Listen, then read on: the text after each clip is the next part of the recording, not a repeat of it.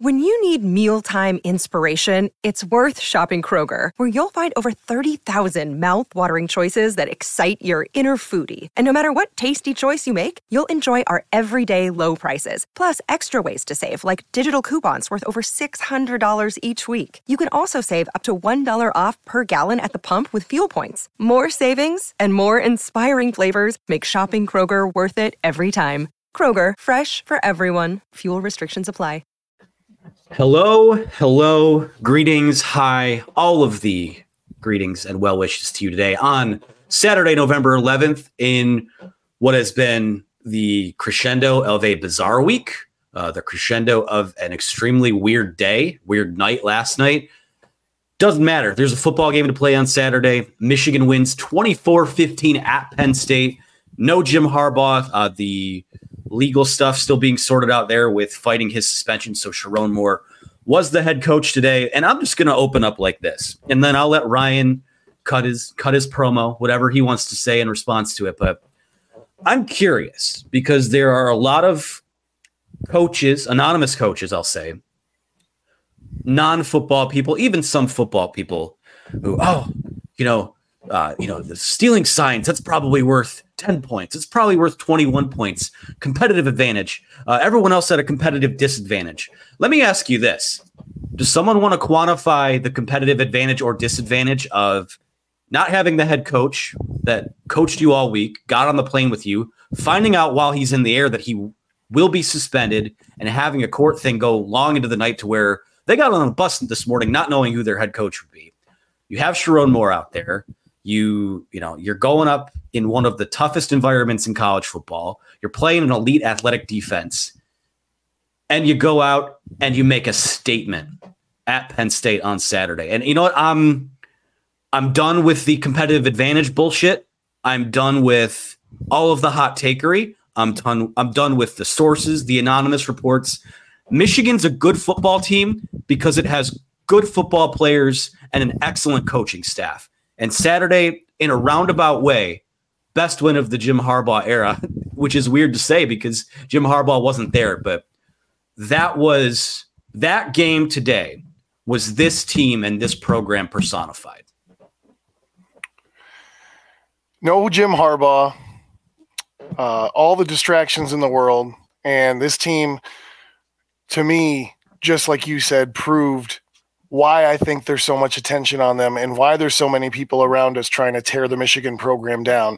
This team came out in the second half, and I don't know if I've ever seen it before, but had no pass attempts that counted. We got the one passing uh, pass interference call, but no pass attempts that counted, and took it to a Penn State team that James Franklin was quoted as earlier this year saying was one of the best or maybe one of the best defenses in the country, which I don't know that I disagree with him.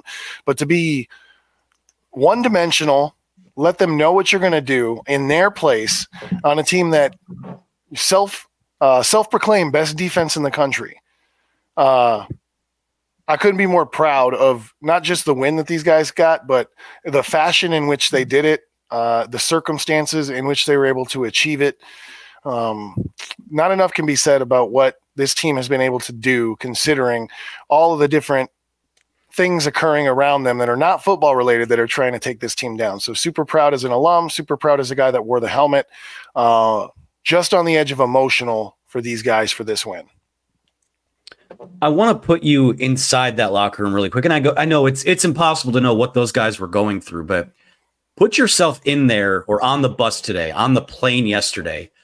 I know these guys are kind of, you know, locked out of social media. They're they're keeping away from the noise and all that. But as a player in that situation where you don't exactly know who's leading the troops on Saturday, um, and I guess, you know, you could say that Harbaugh was spiritually leading the troops because this was, again, this game had his his fingerprints all over it. I mean, they they won playing like a service academy. I didn't have that on my bingo card today. Uh, but put yourself in their shoe in in their shoes as a former player, and you know what what did it what might have it taken for them to find a way to lock themselves into this game. My experience was was up and down through through my years at Michigan, and I had the the fortunate experience of being able to end on a high note. And uh, I feel like when I thought that our team was our very best was when the leadership and the culture was groomed by the seniors and, and the veterans of your team. You know, you, you talk about your leaders of your team, and make no mistake, Jim Harbaugh is just as important as anybody else on the team. But that's also the point, is that he's only as important as anybody else on the team. And that's something that I feel like this team embraces. And not a lot of people are even going to understand after I say it, but no one man is more important than the team. And that includes Jim Harbaugh. And this team embraces that. And their leadership, as much as it flows through Harbaugh, comes from J J McCarthy, Blake Corum, Trevor Keegan, Zach Zinter, uh, Mike Sanderstill, Michael Barrett. That's where your culture and your leadership comes from. And yes, it's been groomed by Harbaugh, but uh, the fire gets started, and then the seniors and the veterans are the one that add more kindling and blow some air in there. And uh, I just feel like this team is, is as cohesive as a team as I've ever seen, not just at Michigan, but in college football. And if you know, if I was one of those outsiders that's been taking shots and uh, has something to say, and I was still remaining on my schedule or on the Michigan schedule, I'd be very sure not to put anything up on the bulletin boards, because this team needs no more external motivation, because they're going to finish this November with intent and purpose. And I'm very excited to see what happens here as we progress through November. Absolutely. We'll talk offensive takeaways. We'll talk defensive takeaways. We'll take your questions as well. We do have a couple super chats here. I want to get to this one first, uh, the biggest we've had this year, I believe. A fifty dollars super chat uh, from A M eighty-nine. He says, uh, I appreciate your sensible coverage of the drama over at the Wolverine, or sensible coverage of the drama over at the Wolverine. Watched your stuff for free over the past couple of years, and I feel like a freeloader. So here's a payment on what I owe. If I still feel like a freeloader, I will send the rest. Uh, that is incredibly kind of you to say. Um, listen, I mean, I... I I am a football writer and and uh, a podcast or a content creator, whatever you want to call it. Uh, but I have spent far too much time over the last few weeks researching bylaws, listening to lawyers talk, getting up to, you know, up to date with legal jargon and things of that nature. This is my element. Football is my element. And a game like this, where this was one of those classic Big Ten bar fights, right? I don't think anyone's surprised that Michigan was going to find itself in one of those games, but this is, I think this type of game and this type of team is where I think some of our best work comes out. So A M eighty-nine, thank you so much for uh, the shout out, the super chat, the fifty dollars donation. Um, you're not a freeloader. You are, uh, you're part of the family. So we thank you for that. Have a couple other ones I want to get to here real quick. Uh, Chris Sheehan just sent one for four ninety-nine. Just, uh, I don't see a question attached to it. If you have one, send it in and we'll get back to it. Uh, Seth Floyd for four ninety-nine says, the theory, the theory I have is that Coach Moore knew that Penn State couldn't play offense, so he ran the ball to prevent turnovers and probably saving stuff for O S U. I'm going to put a pin in that one right now. I think maybe that's what we lead with when we talk offense, but I do want to talk first about our great friends. As you see, I'm wearing the Script Michigan baseball hoodie. Uh, talk about our friends over at Homefield Apparel. Uh, you guys have heard me come on here in the postgame show several times now uh, throughout the season. Um, Homefield Apparel is is the place to go for vintage, you know, these vintage designs of some of college football's most iconic brands. And and I know this too. It's not all about the Wolverines. We might have some angry Penn State fans on here. We might have some uh, Ohio State fans, Michigan State fans on here watching the show. Our promo code Wolverine twenty-three is for you as well. You can use that to get fifteen percent off your first order over at homefield apparel dot com. Uh, other schools uh, involved in Homefield is Alabama, Notre Dame, obviously the Michigan collection, Florida, Indiana, Nebraska. Go, go to the website. Uh, a lot of uh, group of five schools on there as well. You'll probably find something that you'll like there. Um, I have an entire drawer full of this stuff at my home. It is uh, the most comfortable apparel that I wear uh, when I'm around the house, when I go to the store, whatever it is. Uh, The guys at Homefield are great. Thank you so much for your continued sponsorship of our show. Uh, use promo code Wolverine twenty-three. Uh, use that code for fifteen percent off any customer's first order with Homefield. So thank you to our pals over at Homefield. Uh, let's go back to the question now from Seth Floyd. And Ryan, I'll let you take this one and, and go off here for however long as you need. But uh, Seth uh, says, the theory I have is that Coach Moore knew Penn State couldn't play offense, so he ran the ball to prevent turnovers, also probably saving stuff for O S U. So let's hear, you know, your thoughts about the game plan today, or where things wound up going. forty-six rushes, two hundred twenty-seven yards.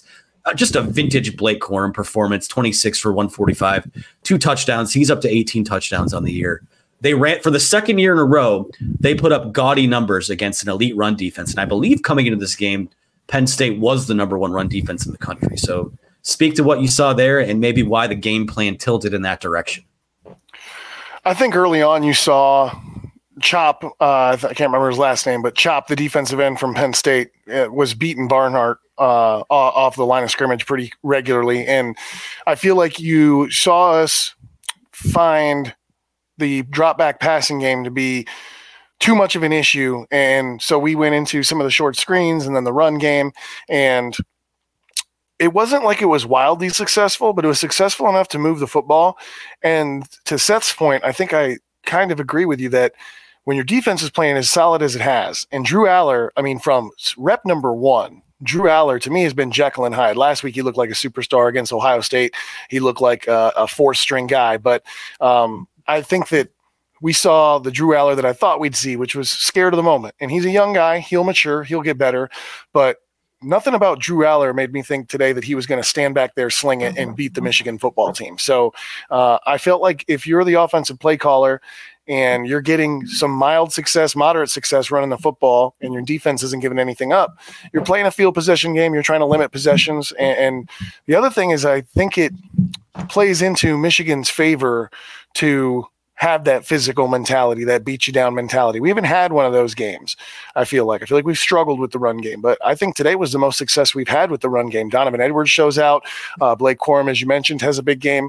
So this was an identity game, and I feel like it also goes to speak to. I know they're not supposed to be focusing on the exterior factors, but who cares what your signals are? We're running the football, so signal whatever the hell you want. Buckle your chin strap because we're coming, and. Uh, As much as I've talked on this podcast of we need to be dynamic, we need to be creative, yada, yada, yada, I got no issues. Line up with freaking eight offensive linemen, hand the ball to Corum, and hit them in the mouth until they stop it. And they did do some things to slow it down, but they didn't stop it. And I think it ended up being the Achilles heel, and you get to just lean on this running game and your great defense and win a, a ranked game in a tough environment. I think part of it, too, is that Penn State pass rush is so good. Those guys coming off the edge are so athletic, and Michigan's tackles struggled with that. And, and that's over the next few weeks, I think.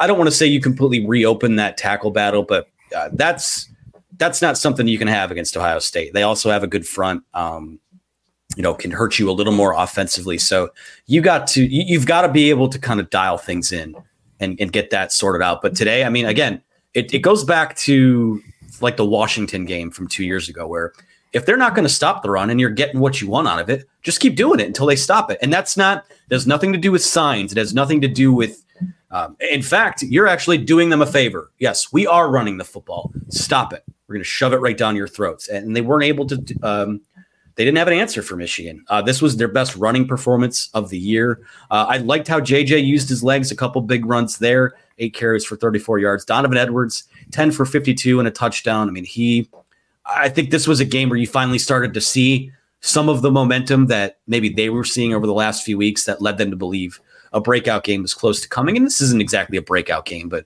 this is one where you had to have him at his best. And with the opportunities he had, obviously the twenty-two-yard touchdown run was huge. Uh, and the Blake Corum, uh, they haven't had to lean on him all year.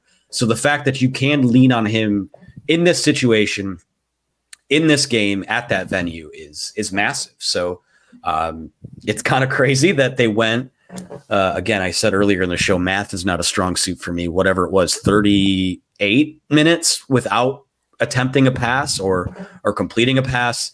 I've never seen anything like that, even when Michigan has been, uh, you know, not as good in the passing game. So maybe not the numbers that maybe J J uh, McCarthy would be looking for to be at a Heisman Trophy ceremony, but who cares? I mean, this team has much bigger goals than any individual person, uh, obviously, and today was, again, kind of emblematic of that. Uh, I have this question from Chris Sheehan. Sorry, uh, Ryan, did you have an extra point on that? No, I just, I'm looking at the stats as they're rolling across the screen here. And I mean, if you'd have told me J J McCarthy was going to complete, complete seven balls today and we were going to beat Penn State by two scores, I would have called you crazy. But um, I, it's just wild to me that to be one dimensional intentionally and go into a top ten school and beat them up like that. Uh, it's just, I don't know. It's got to have happened before, but this is just, I'm still kind of enamored by what we just saw. It wasn't the sexiest football game, but what just happened was a brutal beatdown uh, in, in State College. Yeah, it wasn't, especially in that second half. Um, it just wasn't quite, it's not, it's not as close as the final score would indicate. I mean, once you went up two scores, I mean, I just don't think Drew Allar and Penn State were able to come, you know, we're going to be able to climb themselves out of that hole. So uh, Chris Sheehan uh, is back with a question. Uh, Chris asked, do you guys feel like our receivers aren't getting open, or was it just because our O-line finally played the way they were advertised? So, I mean, the passing game in general, I mean, early on when they did have those opportunities, did you see anything in particular there, Ryan? No, I mean, I honestly was wondering, because I did like the running game, but we had so much success, and I feel like it finally took a couple guys' attention away from Corum in, in our interior run. I like the, the the just the screens out to Samaj Morgan early uh, that we had, and and some of the different perimeter passing game, to ch- which a lot of people would explain those as extended run plays. So I, I was surprised that we didn't see more of that. But when you talk about the receivers getting open, I mean, how many routes did they run if we only had eight passing attempts? You know, so so uh, open on run plays, you want them to get open? Uh, that's not going to help our offense all that much. So um, I don't think that our receivers can't get open. I just don't think that they were called upon today. And, and credit to those guys and shout out to those guys, because there's other receivers on other programs that if they knew they weren't getting the ball, or if the game, this big game that they've been waiting and chomping at the bit to get, uh, if they didn't get a ball thrown their way, they're not they're not blocking the same way Roman Wilson and Cornelius Jo- Johnson are blocking on the edges. Uh, just another testament to the commitment and, and the togetherness of this team, that these guys are unselfish. And, and I, when it comes time to make a play, they'll make one. But uh, to no, uh, it was a long answer, but no, I don't think we have an issue getting open. It's just they weren't called on to make those plays. You know what's funny, too? And this is just, I'm not picking on anyone in particular. This is just how fans are. All season, the narrative, what have we talked about on here for the last, you know, ten weeks, Ryan? It's, uh, I mean, the pa- it's fun to watch J J, and the passing game's been great, but got to be able to run the football. We can't run the ball. The offensive line's not good. Blake Corum's lost a step. Donovan Edwards has lost a step. And then you go into Happy Valley and you rush for whatever it is, two hundred twenty-six yards, two hundred twenty-seven yards. And people are sitting there going, well, you know what? Going to have to pass the ball to, to beat Ohio State. Going to have to pass. And then that almost makes it feel like we're back to normal now, because that's the stuff we've heard the last two years. Um, some people just can't be satisfied. Yeah, and in the vacuum of one game, Eight, eight, uh, eight pass attempts probably isn't the recipe, but today it, it was what they needed. So uh, another super chat here from uh, the Lost Angels for nine ninety-nine. He says the Michigan win at Happy Valley was better than Ohio State at home versus Penn State. Michigan was in no danger all game, but Ohio was close and was in danger of losing in their house. So now that we have seen those two games, and Penn State is who we thought they were, Uh, they were going to, to me, it always felt like they'd be good, but lose to the class teams in the Big Ten East. And now that they are what we thought they were, Ryan, and we have those two games to compare, what do you make of the way uh, Ohio State and Penn State played, or Ohio State and Michigan played this Penn State team? I think Michigan looked more dominant in their win versus Uh, Penn State than Ohio State would. I don't think anyone would make that argument that that Ohio State looked more dominant than Michigan did when they played. And then you have to take into consideration the venue and the location. It was an away game for Michigan, home game for Ohio State. So I was kind of running that in my head of what's the College Football Playoff Committee going to do? Where our ranking is going to go? They don't matter anyway. We're going to meet Ohio State, and we're go- we're on a collision course. It's three hundred hours away. Urban Meyer's counting, so I'm counting too. Uh, so uh, it, it, we are going to collide with them, and then we will make sure that they don't make it into the College Football Playoff and take care of that business. But uh, if you were looking for a non-biased opinion of whether Michigan beat Penn State better than Ohio State beat, beat Penn State, my non-biased opinion is that Michigan did a lot better job. What What's your biased opinion? My biased opinion is that Ohio State's offense is only – successful if Mas- Maserati Marv can bail them out. And I think Will Johnson has been slowly grooming himself to be ready for the challenge of Maserati Marv. And I think uh, uh, their, their, whatever their guy's name, Vanilla McMilkey at quarterback, is going to have an issue in a long day. Uh, so that's my last thing I'll say, because I'm not the one to provide bulletin board material, but I'm ready for November twenty-fifth. Let's do it. I- I mean, Vanilla McMilkey is one of the meanest nicknames I've ever heard. That's outstanding. this is, here's... You come on, you get to do this once a week, so you you have the ability to throw a grenade and get out until next week. I'm the one who has to deal with all this stuff. Um, that's awesome, man. Um, Chris Sheehan with another four ninety-nine super chat says, "Thanks for what you do. Go Blue. F James Franklin and F Ryan Day." Um, I'll just leave it on the screen uh, for now. We'll give James, that James Franklin, born to lose the big game, cannot win it. I would love to talk about and give some shine to what is James Franklin record in big t- big games, because uh, I don't think it's something that he puts on his resume when he goes shopping around. Yeah, uh, was there a part of you at time uh, again? A couple of weird fourth and ones, uh, two point conversion that was weird, but that's James Franklin stuff in big games. I mean, that's the book's out on him at some point. There were a few. There was a pass interference call in the first half on Will Johnson, and there was a weird spot somewhere in, I think it was on the same drive. It might have been, I think it was the touchdown drive. Was there a part of you for a second that thought, okay, Big Ten did what it did. Jim Harbaugh suspended. He's not able to get the injunction to coach Saturday. Do you think, did, was there any part of you for even a split second that thought, mm, I wonder if this officiating crew got a call from the league office to either let some things slide or maybe tighten up in a few scenarios? Did that ever cross your mind? It crossed my mind, and I think it crosses everybody's mind. I'm in the group chat with a bunch of alums and other players, and it, it crossed a lot of people's minds. But for what it's worth, I do think it was called consistently on both sides. I think that there was a lot of holdings that both teams got away with, uh, but specifically, I, I feel like, you know, that quarterback draw, Mason Graham, I don't know if I've seen a more formed tackle from an offensive lineman on a defensive lineman that doesn't get called in the center of a Q B draw. But uh, I also think that there were plays that Michigan uh, had their hands on the outside of guys, and there weren't calls. So I thought it was consistent, but there was part of me. I mean, it's tough not to get a little schizophrenic at this point if you're a Michigan fan. Who else is out to get us? And, and what else can they throw at us? Because we'll already sacrifice having to pass the ball if we have to and just run it and still win games. Yeah. I think the the important thing in all of this is, like, you know what? Just just put your head down and play football, um, regardless of what the noise is, regardless of what – you know, other teams are saying, if it gets chippy, like, just play football, because this team's pretty good at football because it has a lot of good football players, like I said earlier. Uh, so I think any other thoughts on offense uh, before we switch over to the other side of the ball? Uh, just I was surprised if, if there's something that I wish that we would have done a little bit more. And I just, again, I don't want to hurl any criticisms, because if this was what we were trying to do, was get behind this identity of this smash mouth football program, I'm all for that. But I would have loved to see a little pressure taken off Corum and Donovan Edwards with just a little bit more of a play action or something to, to keep them honest in, in scattered in sparingly throughout the thirty-eight or thirty-nine run attempts in a row that we had in the second half. But um, again, no complaints about, about a hard-nosed Big Ten win on the road. How we did it was fine, but if I wanted to see some more development, that's where I would have liked to seen it, just to take a little pressure off of Corum and those first down rushing attempts. All right, well, before we switch over to defense, and then we will take your questions to end the show, of course, want to talk about our pals and a longtime friend, longtime sponsor of the Wolverine dot com, the Wolverine magazine, uh, the Wolverine podcast, Lewis Jewelers. Simple question, guys, is, and this is for the older crowd, so you guys tune into this one. Uh, is your daughter's engagement ring bigger than your wife's? If the answer is yes, great news. Lewis Jewelers can help. It's stress-free and easy, working with one of their non-commissioned expert trusted advisors, finding that perfect diamond.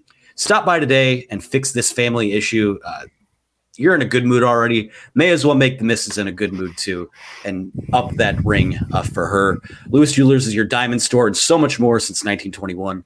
Visit them at their location at three hundred South Maple Road in Ann Arbor, or online over at lewis jewelers dot com. Uh, every client that walks through their doors or pursue or peruses the virtual store is taken care of. They have a non-commissioned, as I said, trusted advisor that is always ready to help you out and provide you with whatever you need, answering all your questions. So head on over to Lewis Jewelers, three hundred South Maple Road in Ann Arbor, or online at lewis jewelers dot com. Defensively, Ryan, uh, you look at this Penn State box score, and it is, uh, I mean, they ran the ball, ball fairly well. We talked about how good Michigan's run defense is too. Penn State, uh, thirty-five carries, one hundred sixty-four yards, one touchdown. Uh, Katron Allen and Nicholas Singleton, as good as any running back duo in the country, uh, including maybe the one that was on the other sideline today. Uh, Drew Allar was given some leeway to make plays in the run game. But, you know, the, the storyline with this Penn State team was always going to be, if they were able to have an outlier performance in terms of what they've done against, you know, the bigger teams on their schedule, it was going to mean that they had to generate some big plays in the passing game. Drew Allar was going to have to play the best game that he could possibly play, which it's in there. I mean, he's a former five-star recruit, but uh, ten of twenty-two, seventy yards, a touchdown. Man, oh man, uh, two hundred thirty-eight yards of total offense. Michigan held them to, what is it here, four point one yards per play. Uh, Penn State was four for fourteen on third downs. I mean, this is, uh, again, at some point, teams are going to start scoring double digits on Michigan and finally get down into the ten-yard line, run a play. But some of the defensive stands that we saw from this Michigan team today, it, it kind of reminded me of the Ohio State game from last year where things aren't really working out early on, but you need those guys to dig in, at least force a field goal or get off the field quickly. And, you know, for what, what my money's worth, only one sack on the day. It was from Jaylen Harrell, who, again, I think re- continues to be one of the unsung heroes of this Michigan defense. Just, uh, just a masterclass today from Jesse Minter and his Michigan defense. It was, and it was really good to see, uh, not good to see a team get down into the red zone and inside of our ten-yard line, but good to get our feet wet in that area of the field and see what this team is about when it comes down to a fourth and one from the one. Because you might be a great defense, but fourth and one from the one is not just your general everyday defense. That's a different mentality. It's a different different circumstances, and you never really know what you're about till you get into those positions in a tough game. And credit to the Michigan defense for stepping up. To be honest, I, I very rarely have any criticism for Jesse Minter or schematics, but to be honest, I was a little bit puzzled at what we were doing early on because it was almost like we were going to play a dime or nickel package against their eleven and twelve personnel, uh, almost as if we were worried about the pass-first offense from, you know, a Penn State team that has shown that they're almost one-dimensional through every game. So a little confused, but uh, you know, one of my great coaches, and I know these people have indifferent feeling towards him, but Greg Madison used to say, you don't get points for first downs. So let them come down the field. When you get into the red zone, things tighten up, and it's tough to beat teams if you only ever get a field goal and you don't score points. And so that kind of seemed like our approach. And then once we had what I thought was a good matchup body-wise, size on size, then they, they were neutralized. So it was an interesting concept to see what Jesse Minter rolled out for this team. I was curious to see what we were doing, but at one point we had a three-man front. At one point we had four-man front with two backers. And then pretty much the entire second half, you saw a four, five-man front, two, three linebackers. And uh, that was kind of done with their success on the run. But, um, you know, the little success that they had, I don't think it was a result of any of the players doing anything performance-wise that was poor. I think schematically we weren't in the best matchup, gave them a little early success. But, again, the success didn't yield points. So uh, not heavy criticism for Jesse Minter, but I guess just a question of, of what we were thinking early on going against this Penn State team. Something that stood out to me, uh, Keandre Lambert-Smith was a guy who I think was targeted, and I don't, I don't have the numbers right in front of me, but a guy that I think he had a good thirty-five to forty more targets than the rest of, you know, the next closest guy on this Penn State offense. And that was a guy you're going to have to hold in check to, to make this football game look like the way it did. And he was held to one catch for six yards, four targets on the afternoon. I mean, that is, again, Masterful, masterful stuff from this Michigan defense. So uh, I also not a whole, I have to stop you because there's one guy I got to shut out, Kenneth Grant. Kenneth Grant on one of these big long runs walked down one of their running backs and should be the highlight of the defensive. Whenever they go into film to get prepared for this next Maryland game and they do the highlight tape of the game before, if that's not one of the featured highlights is Kenneth Grant with perfect form, ninety degree arms running down and gaining on a running back from Penn State. If you weren't scared of Michigan before, you better be now, because that was one of the coolest things I've seen from the defensive tackle position, him looking like D K Metcalf and rolling down Buda Baker. That was amazing. So shout out Kenneth Grant. Your guy. That, that's uh, hey, that's our that's our guy. Uh, that guy is an absolute freak. Um, yeah, man. I mean, you just look. It just just good performances everywhere. Really. I mean, you look at Makari Page. Rod Moore uh, had six tackles on the day to lead the team. Makari Page recovered a fumble uh, that Rayshon Benny forced. That was huge. Um, on, just the one sack on the day. Three tackles for loss. Rod Moore had one of those. Rayshon Benny had one of those. Uh, Jaylen Harrell obviously had the one on the sack. But yeah, I, I mean, if the, being that this Penn State offense is kind of who we thought they were. This is the type of performance I expected uh, from this Michigan defense, and I have very little, uh, very little doubt. You know, if you weren't, and this is where this is what gets me, is because now the goalposts are going to move and say, "Oh, well, you know, well, Penn State's offense was overrated," because that's what happens when Michigan embarrasses teams. All of a sudden, the goalposts move, and well, you know, um, you know, I, I don't want to hear it anymore. I don't. This team's really good. The the players are really good. They're playing excellent football. They're being put in the right positions. That has nothing to do with stealing signs and everything to do with a complete buy-in from especially that side of the ball. Uh, you know, if Michigan's going to win a national title, it's going to be because that defense packs its lunch pail, and we've seen it travel everywhere. They've played their best defensive football this year in these four road games that they've played. So to me, it's uh, – I don't know if, if there's much more to say about it than that. I mean, they they have been outstanding. Uh, and I have a super chat here that I want to – I'll get your thoughts first, and then I have one that must be brought up here in a second. No, I was just going to say, uh, at one point, I'm sure people were wondering when the game was tight and they were getting some movement in what we're doing on defense. But, you know, I was watching with a friend, and one of the things we said right away to one another when Drew Allar scored on the Q B draw was, if Penn State's game plan is to win through the legs of Drew Allar, we've got this win in hand. They don't know it yet, but we already won. And that was one thing that I thought that let me know that there's not much to this offense in the terms of passing game. They're either going to run it with a running back or they're going to run it with Drew Allar, but they don't have any confidence whatsoever that they can throw against our team. And, you know, our defense, if this isn't the game that you can hang your hat on and say, all right, Michigan defense is the best, if not the best, but one of the best defenses in the country and absolutely the best defense in the Big Ten, I don't know what you're watching, because across the board, there's no deficiencies. There's no weaknesses. This defense specifically, I think this team has very little weaknesses, but this defense specifically has depth and is good in the secondary, good at the linebackers, good on the edges, good in the tackles. And there's guys behind every single one of them that can play. So uh, beyond excited about how our defense has continued to play and the consistency game in, game out. It's the same situation. Absolutely. I, I don't have anything else to add on defense other than, uh, Jesse Minter's a wizard. They're loaded. They're deep. That's where it is. Uh, very, very confident in what they will be able to do moving forward. This one's been sitting here for a minute. Um, and because we, you know, I'm like Ron Burgundy with the teleprompter. I'll read whatever's on the screen. Derek Lessiter for fifty dollars. And again, these are Derek's words, not mine. Don't shoot the messenger. My only question is, and maybe this is where we kick off the question segment. Derek wants to know, do you think crying, snitching Day is shaking in his plus-size women's underwear after he thought he could destroy our program? Go blue. We are waiting for you, Buckeyes. So uh, I, that might just be one we leave on the screen for a sec. I don't know. I don't have, really have a response to that other than I think that there's a very good chance that Tony Petitti uh, threw, threw a temper tantrum uh, after this game. I think uh, – a lot of Big Ten coaches probably did.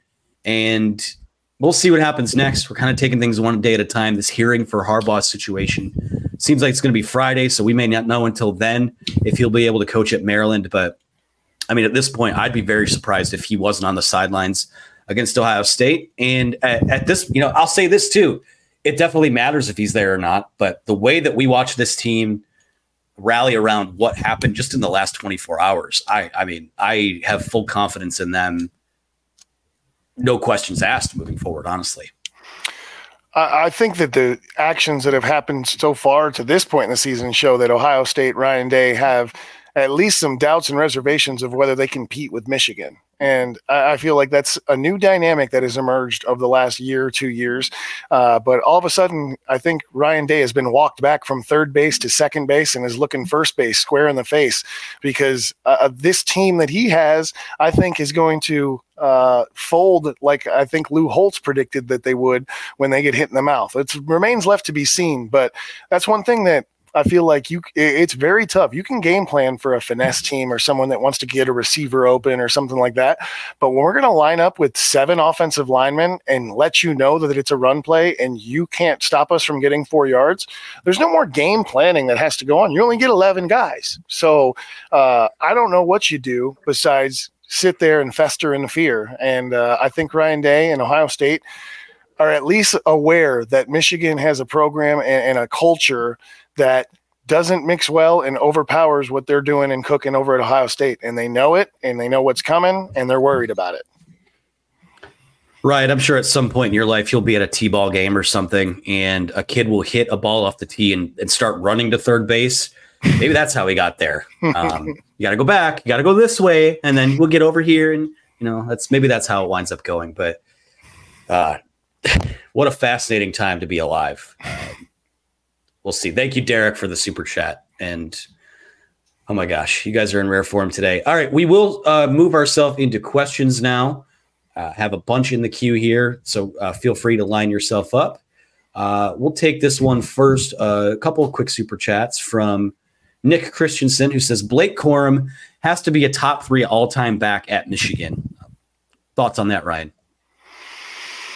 I can't disagree with you. I think he might be tied for third uh, with some some guys. I mean, Michigan has a tr- tradition of excellence at the running back position, and you can't overlook the fact that Blake Corum has been the benefactor of maybe some of the best offensive lines collectively that the University of Michigan has been able to field the last two years. I know we've talked about this year on the offensive line not being as solid, and I would agree that it isn't as good as it's been in the past two years, but uh, someone someone smarter than me that's better at running the Google machine should look up how many other Michigan running backs have had two-time Joe Morrow winning offensive lines in front of them before you just say that he's necessarily better than some of the other backs, but I do think he is elite. He sits among at the table among other elites. Who cares who's one, who's two, he's three. He's he's in the top uh, of Michigan's history as a running back. Let's go to this one from talking about Blake Corum's backfield mate, Donovan Edwards. Josh Nelson for two dollars says the Don showed up and the offensive line played their best game.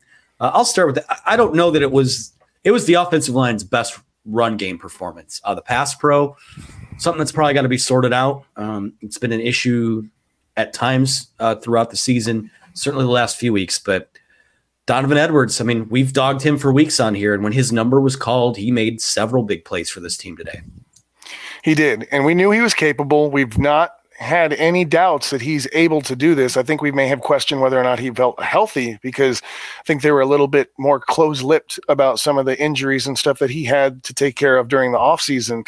Uh, but I feel like he's just been waiting for, for that fuel to, to add to the spark that he can provide. And he finally got some opportunities and, and took advantage of them. And, Uh, you know, another guy that feels like he's finally coming back and healthy and we didn't see much of is Khalil Mullings. I think Khalil Mullings might have found some success in a game like today. Uh, but again, we didn't need to bring him in. And, uh, you know, I, I still think we will need we needed him today, and we will need Donovan Edwards for the rest of this season. He's going to need to have another productive game or two uh, in some of these big contests coming up. Uh, we do have a super chat from, I'm not going to read it, producer, uh, but we do have a four dollars super chat from a Buckeye fan. And all I will say is thank you for your generous donation, because this is my show and I can do what I want. Uh, this one from Otis John uh, says, question, the Wake Forest scandal didn't get the same attention from the N C A A as the Michigan investigation. And why is that? You know, I'll be honest. I've seen this come up a few times. I forget a lot of the facts of that case. Uh, I think it had something to do with a play. Was it a play-by-play guy that was sharing intel or something with the other team? I forgot. I, I'll have to go back and look that up. But um, I know that Dave Clawson at Wake Forest is pissed off about that. I know that there, there are a lot of coaches. They're obviously at Michigan. You know, they're.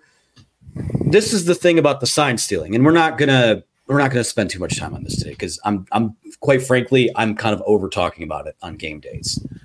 Um, yeah, I mean, I, I th- I'd be surprised what other scandal you can talk about with an ongoing investigation that is not complete, how much information has been shared, how often it circulates in the media.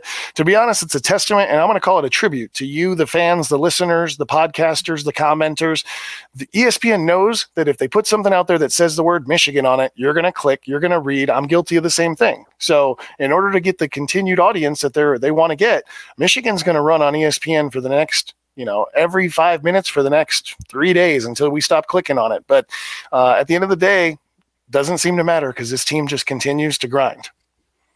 Absolutely. So again, we'll see what happens with that, all that stuff. Um, I have a feeling this, this situation gets uglier, and a lot of people's skeletons will emerge from their closets, because I guess that's that's just the road we've decided to go down now. So uh, a lot to get to here. We might actually close the queue up soon. So last call for those. Have a lot still to get to. Uh, Steven Solomon asks, any worries about a letdown game next week? Nah, it's Maryland. Uh, yeah, I mean, I I I would never think that you should underestimate a Big Ten opponent, but Maryland has a tradition of fl- of fluttering and, and failing in November after strong starts in September. They always seem to get worse as a team, just kind of is their culture, and they haven't been able to revert that. And I, I honestly think Michigan, I mean, think about it. Michigan just beat Penn State with only the run game. That's one hand tied behind their back, and they beat a what I still think is a pretty decent, I don't know about top ten, but a pretty decent Penn State team. Maryland's got no chance. I mean, I just it's just the truth. Uh, Michigan can line up with only offensive linemen and J J McCarthy handing the ball to a running back, and that's all we would need all game, and we would probably win that game twenty-one nothing, twenty-eight nothing, because they're not going to be able to move the ball, and they won't be able to stop us over time running the ball. Yeah, and, and we say all this, and it's still arguably the second best team that Michigan will have played this year. But um, again, that's that's a Big Ten problem. That's not a Michigan problem. So I'm I'm tired of hearing that too. You're waiting for them. Oh, what are they going to do when they play a real team? When they play a top ten team? Boom, twenty-four fifteen. Uh, it wasn't even that close. So uh, this one's from our guy Adam Shepherdson. He says, R V B, what did you think about our pass rush? Do you think the Q B draw slowed our edges? I thought we had glimpses. You know, I, I well, first, I don't think that we had a ton of att- attempts at pass rush because I think uh, Drew Allar, we got there early and gave him some happy feet. I mean, a lot of times he's shooting fadeaways on three-step where he should be leaning into his throws, and he's on his back foot. He's leaning away, and we've got a guy bearing down on him. Although we didn't produce the sacks, I think we did produce some decent pressure. And then another thing that you, you got to give some credit where it's due that Penn State did that I thought was smart, and I've been waiting for other teams to do it if they're so keen on this signal thing, is where's the hurry up? Where's the no huddle offense where we, if you signal you're playing and snap the ball, what is the benefit of knowing if we know the play or not? You know, so that's another thing that I think uh, skews what people think this sign stealing thing is, is, is as an advantage. Um, but on third down, they did a really good job of not changing their personnel. So we couldn't change to our nickel personnel. So we didn't have our guys that typically we like in pass rush scenarios in those games. So uh, I think you had some guys not out of position, but outside of what they do their best when it came to some of the passing down situations. So uh, I think that we saw decent edge pressure, decent interior pressure, uh, considering that is a really good offensive line for Michigan State. I think their left tackle is supposed to be the number one drafted offensive lineman in the draft. So uh, with all that being said, I thought the defensive line played pretty solid and got enough pressure, but um, you'd always like to see a little bit more quarterback on their back, especially as you know, you're getting into the the game at the end of November. Uh, I have a super chat here for nine ninety-nine, and then I uh, have a, a couple more questions, I think four to hit after that. So that's going to be where I close the queue for today. So if you've got one in, um, unless you really want to get one in with a super chat, now is the time to do that. Uh, loan omnipotence, which, wow, that's that's a lot to absorb. Uh, Maryland, for nine ninety-nine, says, Maryland gets curb stomped, and damn, I would hate to be O S U because I say, I'd say we still blame them for this whole debacle. Listen, I mean, you know, I'm I'm gonna recuse myself from making comments on that. Um, I, I think that your first point holds up, though. I think that Maryland will get blown out, and I think that it, there never needs to be more fire added to the Ohio State game. But today was a message that you can you do whatever you want in terms of taking Harbaugh away. You know, you want to take, you know, you give us short notice, long notice, whatever it is, you want to bleed out facts or, or rumors or speculation about the program. We're just going to put our heads down and play football. And I think that's sometimes you could talk about it. A lot of Michigan teams in the past, a lot of Harbaugh teams in the past have talked about it. Very few have been about it, but only this one has ever truly been, you know, they are, they are just one play at a time, one day at a time, one game at a time, personified. I mean, that sounds cliche when people say it, but I've never te- seen a team put it into practice the way that this group does.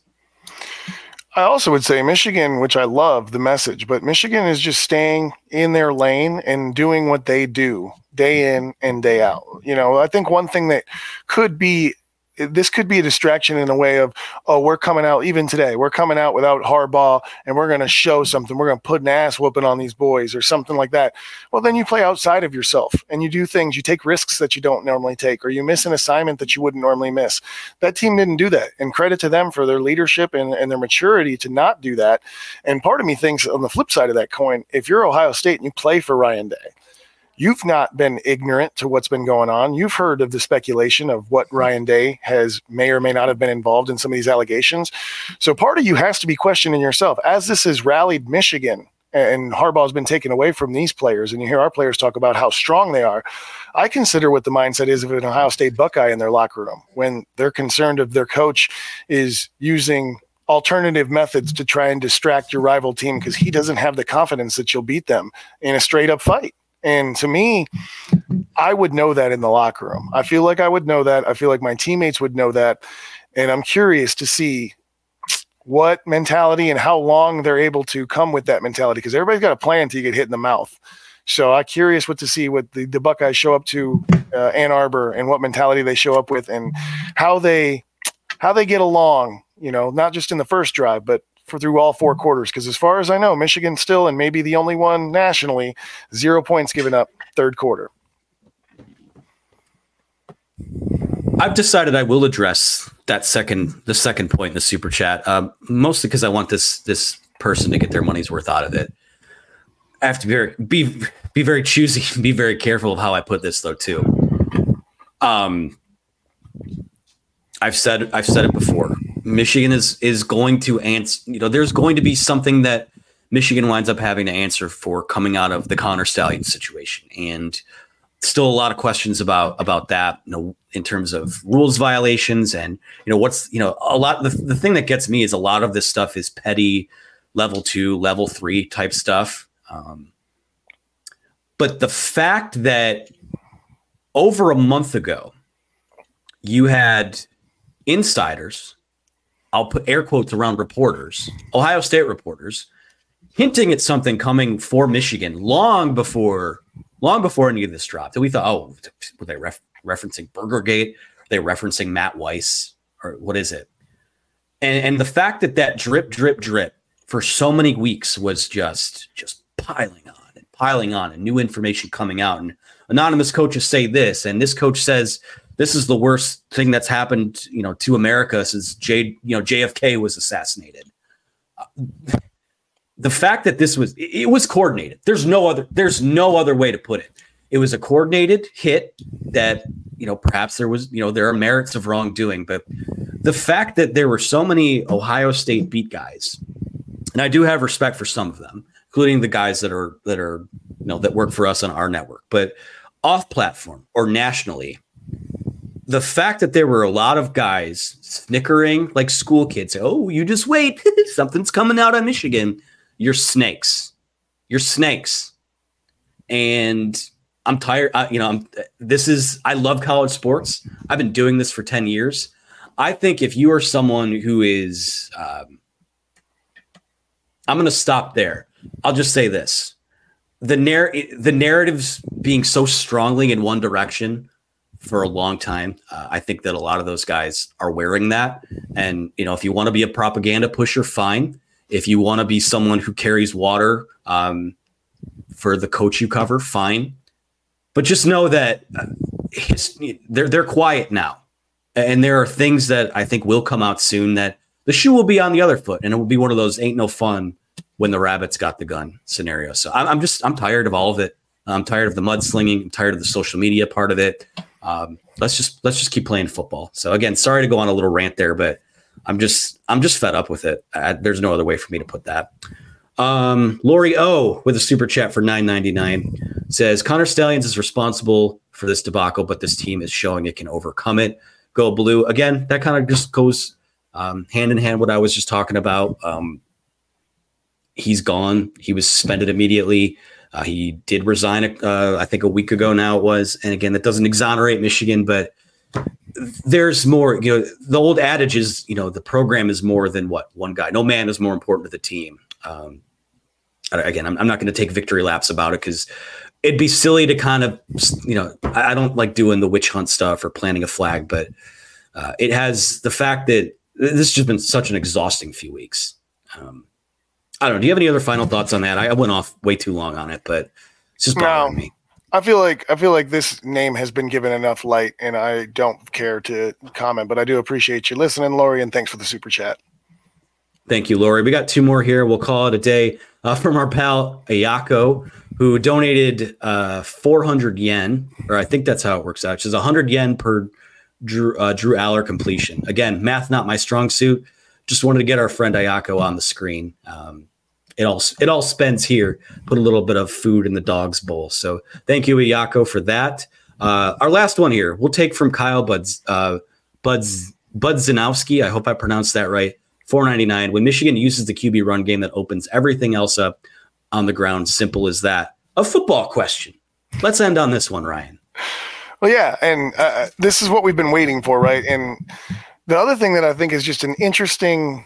There's a lot of interesting things surrounding this game, but another one is I don't know if I've ever seen a, co- uh, a coordinator or a, a coach, acting head coach, go in at halftime and come back and go and close the playbook. We've been waiting for them to open the playbook for forever, and Sherrone Moore just said, screw it. We're running the football. Don't look at the play cook. I only need half of this play sheet because I'm just going to the runs. And uh, uh, I don't know that I've ever seen that before, but um, I did like some of the creativity we showed with J J McCarthy. I think, again, we were sparing with when we allowed him to run.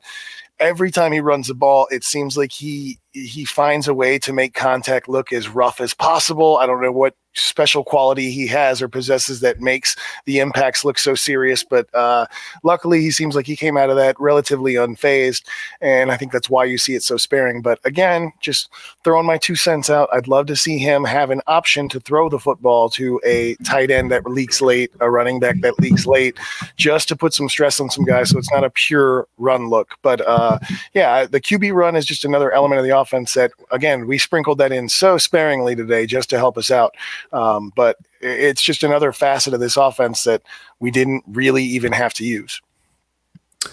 I think that's a good place to leave it. Uh, f- a fun day, st- stressful day, stressful couple weeks, but it's back to football. And next week uh, we'll be at Maryland. I'll be back on the road next week, so I'll be doing the postgame live from College Park. And then it's Ohio State, and man, oh man, I mean, I think these next two weeks are going to fly by, but every day, I mean, there's something that's going on every day, but it could also be uh, be a bit of a slog for it to get here. But uh, thanks to everyone for joining the show. Make sure to hit the like button on your way out. It helps us out big time, uh, pushing us up the algorithm and things like that. Also, take a second to subscribe. Uh, thank you guys so much for joining us this week. Uh, great show, Ryan. Thank you so much for your time as well. Producer Megan behind the scenes. You guys are amazing. Thanks for all the great super chats. We will talk to you very soon. Appreciate you for tuning in, and on to the next one.